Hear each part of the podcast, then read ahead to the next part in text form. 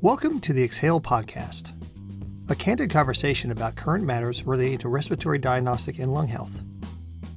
You might have seen a new look to our podcast. We're implementing some changes to our podcast and to invest in our brand, which in turn will hopefully reach new listeners and turn them into die-hard loyal fans. Today's hosts are Mark Russell, Marketing Communications Manager, and Troy Pridgeon, the Executive Vice President of Sales and Operations for Vitalograph in North America, a global leader in respiratory diagnostics. Today, we meet Donna Appel and Carmen Camacho with the Hermansky-Pudlak Syndrome Network. We learn about this rare disease and how these two women are fighting for a cure. Well, Donna and Carmen, welcome to our podcast. Thank Thanks you. for having having us. Hey, please give a little bit of backgrounds on both of you, education and experience, and what your current responsibilities are. Sure. I, I guess I'll go first. My name is Donna Appel, and I am by training a registered nurse.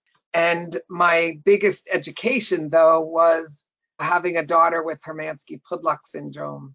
I worked for 22 years in an open heart ICU, but I am presently overwhelmed with my job as the executive director of the Hermansky Pudlak Syndrome Network. And my name is Carmen Camacho, and I am a clinical therapist. I have a master's degree in psychology, and currently that's my job outside the network. And inside the network is also as the clinician for the network. I support families and get them through diagnosis or the journey of lung transplant if they need a lung transplant, or their journey if they decide not to do a lung transplant. So we provide a lot of support and encouragement and education to our members. Well, thanks for that background very much, uh, Donna and Carmen. I was very interested to learn of Hermansky-Pudlak syndrome. I've worked in sleep diagnostics and respiratory diagnostics for some time, and I have to confess, I really wasn't that familiar with it. Can you give us a little bit of background of how many types there are?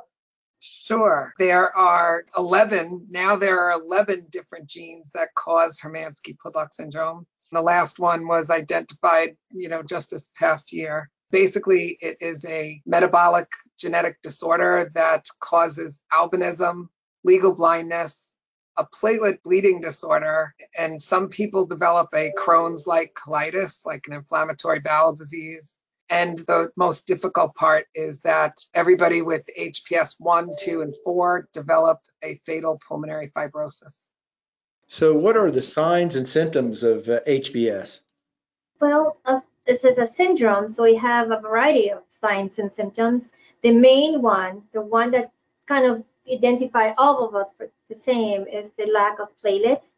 So we don't clot. Platelets are lacking dense bodies. So the lack of dense bodies, which is who holds the material to help the blood clot, is not there. So all the HPS from 1 to 11 all of us have that. We also um, have albinism. Everybody with HPS has albinism, which is lack of pigment in their eyes and the skin and the hair. Not everybody with albinism has HPS, but everybody with HPS will have albinism. We also have nystagmus and uh, low vision we have people with HPS 3 who are major bleeders, and we also have people with HPS 1, 2, and 4 who can develop lung disease. HPS 2 is characterized by also very susceptible to infections. Because we're such a, a rare disorder, we are always still learning. So every day we learn something new.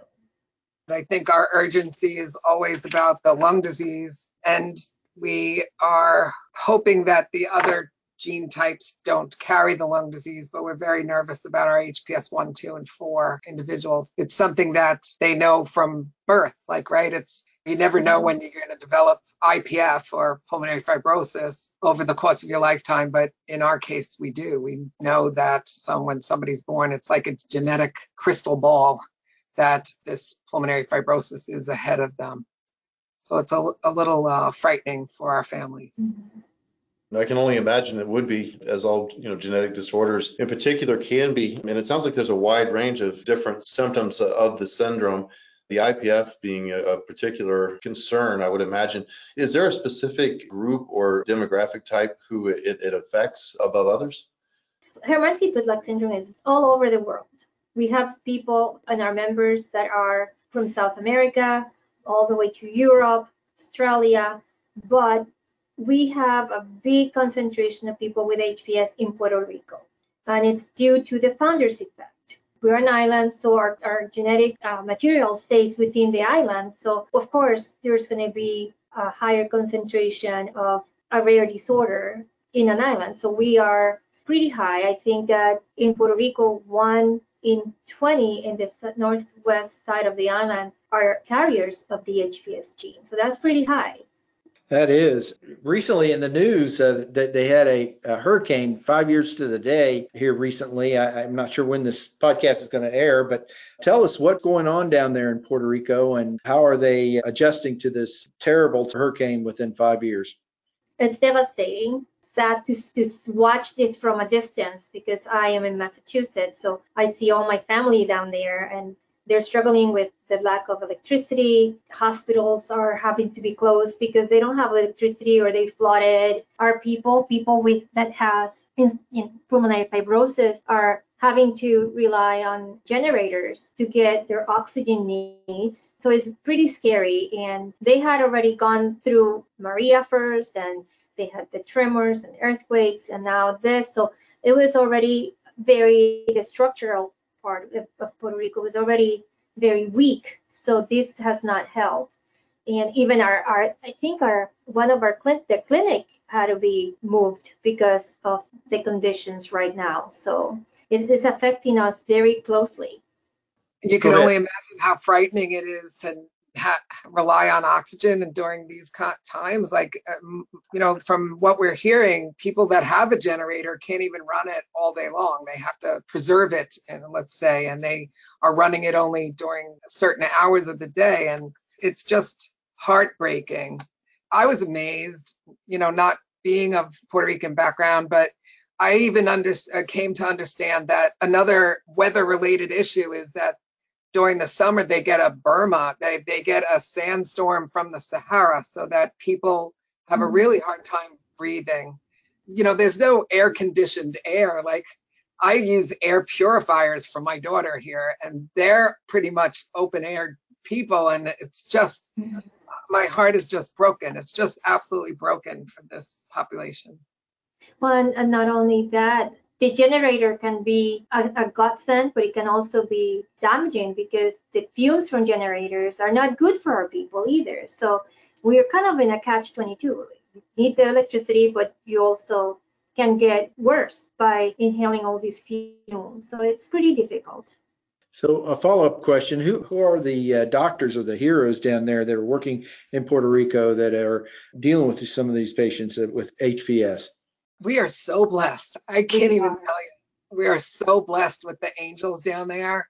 So, starting with actually Dr. Jesse Roman from the American Thoracic Society, we, having worked with the ATS, saw that he had been trained in Puerto Rico and, you know, started a relationship with him to get him to understand plight of the HPS people. And he became an incredible hero for us.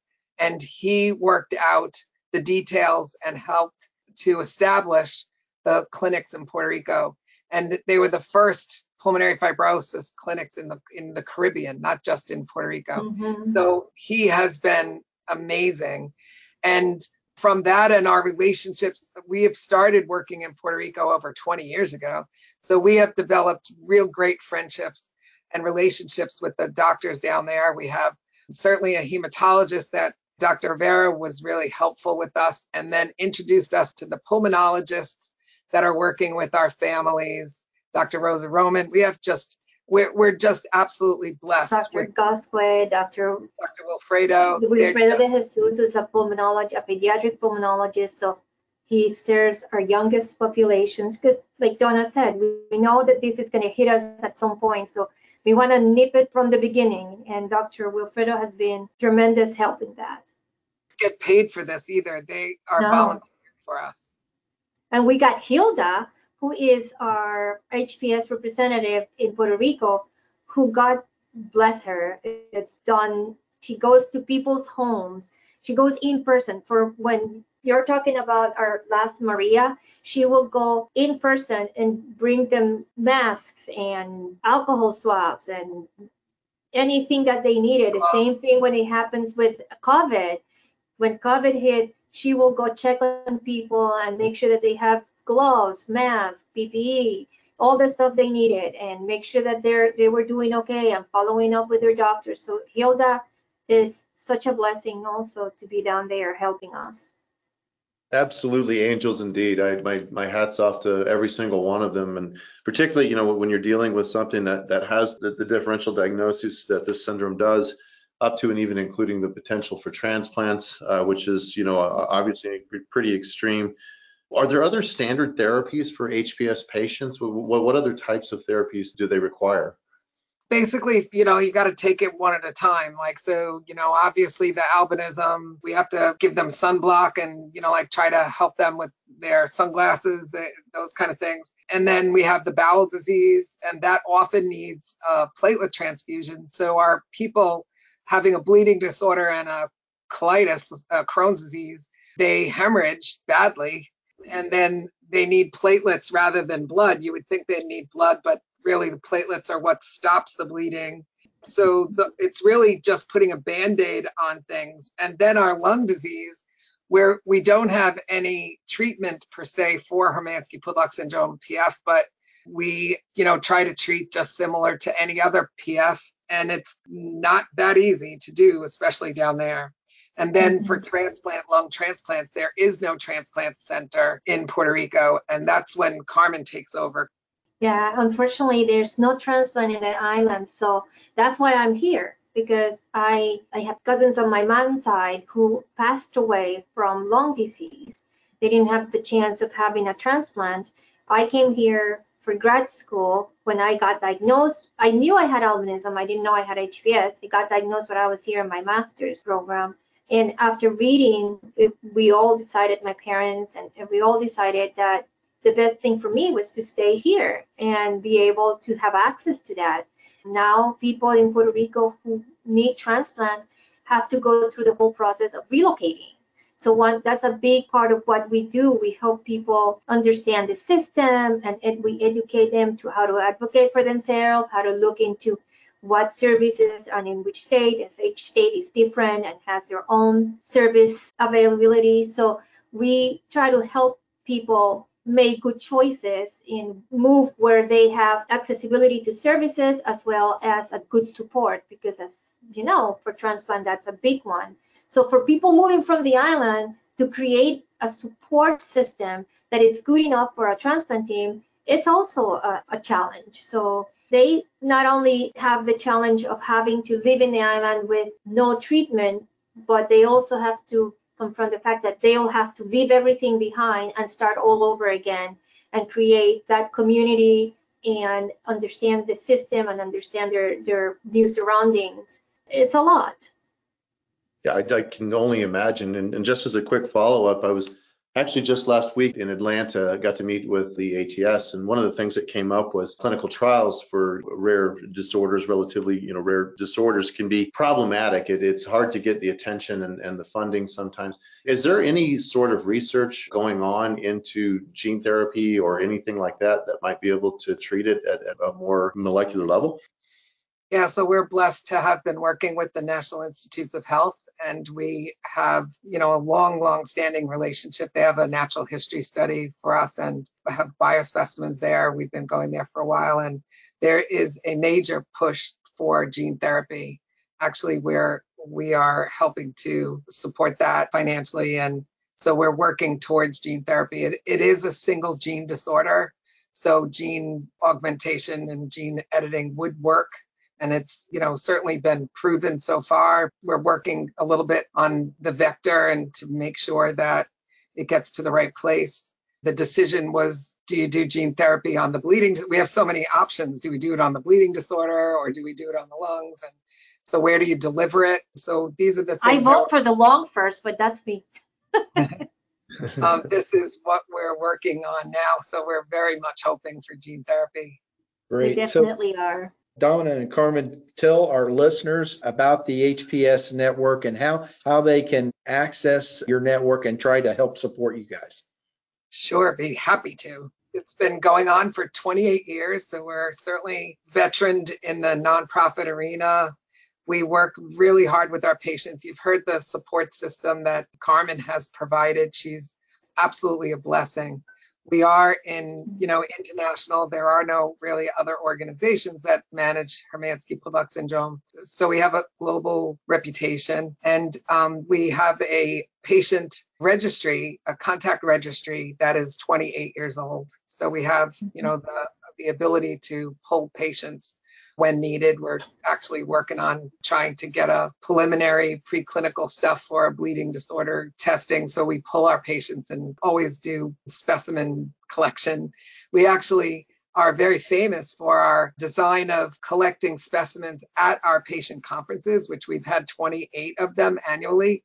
And so one year we call this program We're Drawn Together, and we invite pharmaceuticals, we invite people to come and have a protocol. Their IRB gets approved, and we do informed consenting. And we had five different laboratories working with us at our conference, and we needed to do things quickly because one of the projects was on stem cells. So we had to do this very, very fast to get the blood to the labs very quickly. So we had a record breaking 98 tubes of blood drawn in an hour and 55 minutes. And only one patient fainted. So that was pretty good. And we actually were mm-hmm. able to get four stool specimens at the same time. So we're really a very enthusiastic, super close cohort of research ready people that are hoping for attention someday you know, I have to say that in, in some ways I feel like a failure because I started this organization to help cure my daughter and 28 years later and we don't even have a treatment yet. So it's it, it kind of gets a little hard and depressing at times when I think about it. But I know that our job is to provide hope and to keep our people informed. We have a town hall once a month where we very candidly tell everybody what's going on for the month and and that's open invitation. Um, mm-hmm. Um, but it's a tough disease. It's you know we're fighting for our life, and um, we're just trying to outrace it. I know that Donna feels a little that rush of we need to cure this, but we have gone through, you know, we have done major advancements that we had. We are rare disease. We have a, a natural history study. We have people that now know at like at ATS now people know Hermansky-Pudlak syndrome. So it's happening. It's slow, not as fast as we like it to be, but it's happening. Changes are made and progress is getting there. But we we like it to be faster. I want it to be faster. I didn't I didn't want a transplant. I wanted gene therapy, but hey, I'll take what I can get. That's why Carmen's our therapist. I can see that. And and and Don, I, I can hear the emotion in your voice. This is your daughter, Carmen. I know you you you've been uh, suffered from this as as well. Mm-hmm. 28 years. I am long. actually listed right now. I am yep. listed at Brigham and Women for lung transplant. Currently. Are you okay? Well, we certainly, you know, our, our our hearts are with you on on that, and and I'm right there with you. I I, I really would love to see this gets the proper attention, the, the therapy and treatment. 28 years is a long time to fight for something, and it says a lot mm-hmm. that you're willing to continue to to go back day after day. So help us help you. We'll, we'll Jerry Maguire this thing. And, and what what website can they go to? Where can people donate to this cause? That would be very kind. It's hpsnetwork.org. Excellent. We certainly recommend any, anyone out there to educate yourselves on this. It is a, a, terrifying but fascinating, you know, disorder, and we certainly hope the best uh, for you and everyone affected, and uh, look forward to promoting your network. Thank you. Thank you so much. You actually are helping us so much by giving yes. us parameters. Like we're very, very excited for you to help us with the equipment that we're going to be using at the clinic. So you have done amazing for us, and we are so mm-hmm. appreciative. Well, we're just trying to get the word out there, and it was fate that we we met at the ATS, and then again at the ATS meetings, and and uh, we knew we had to do something. So, Donna, Carmen, thank you again for being on our podcast. Thank, thank you, you so much.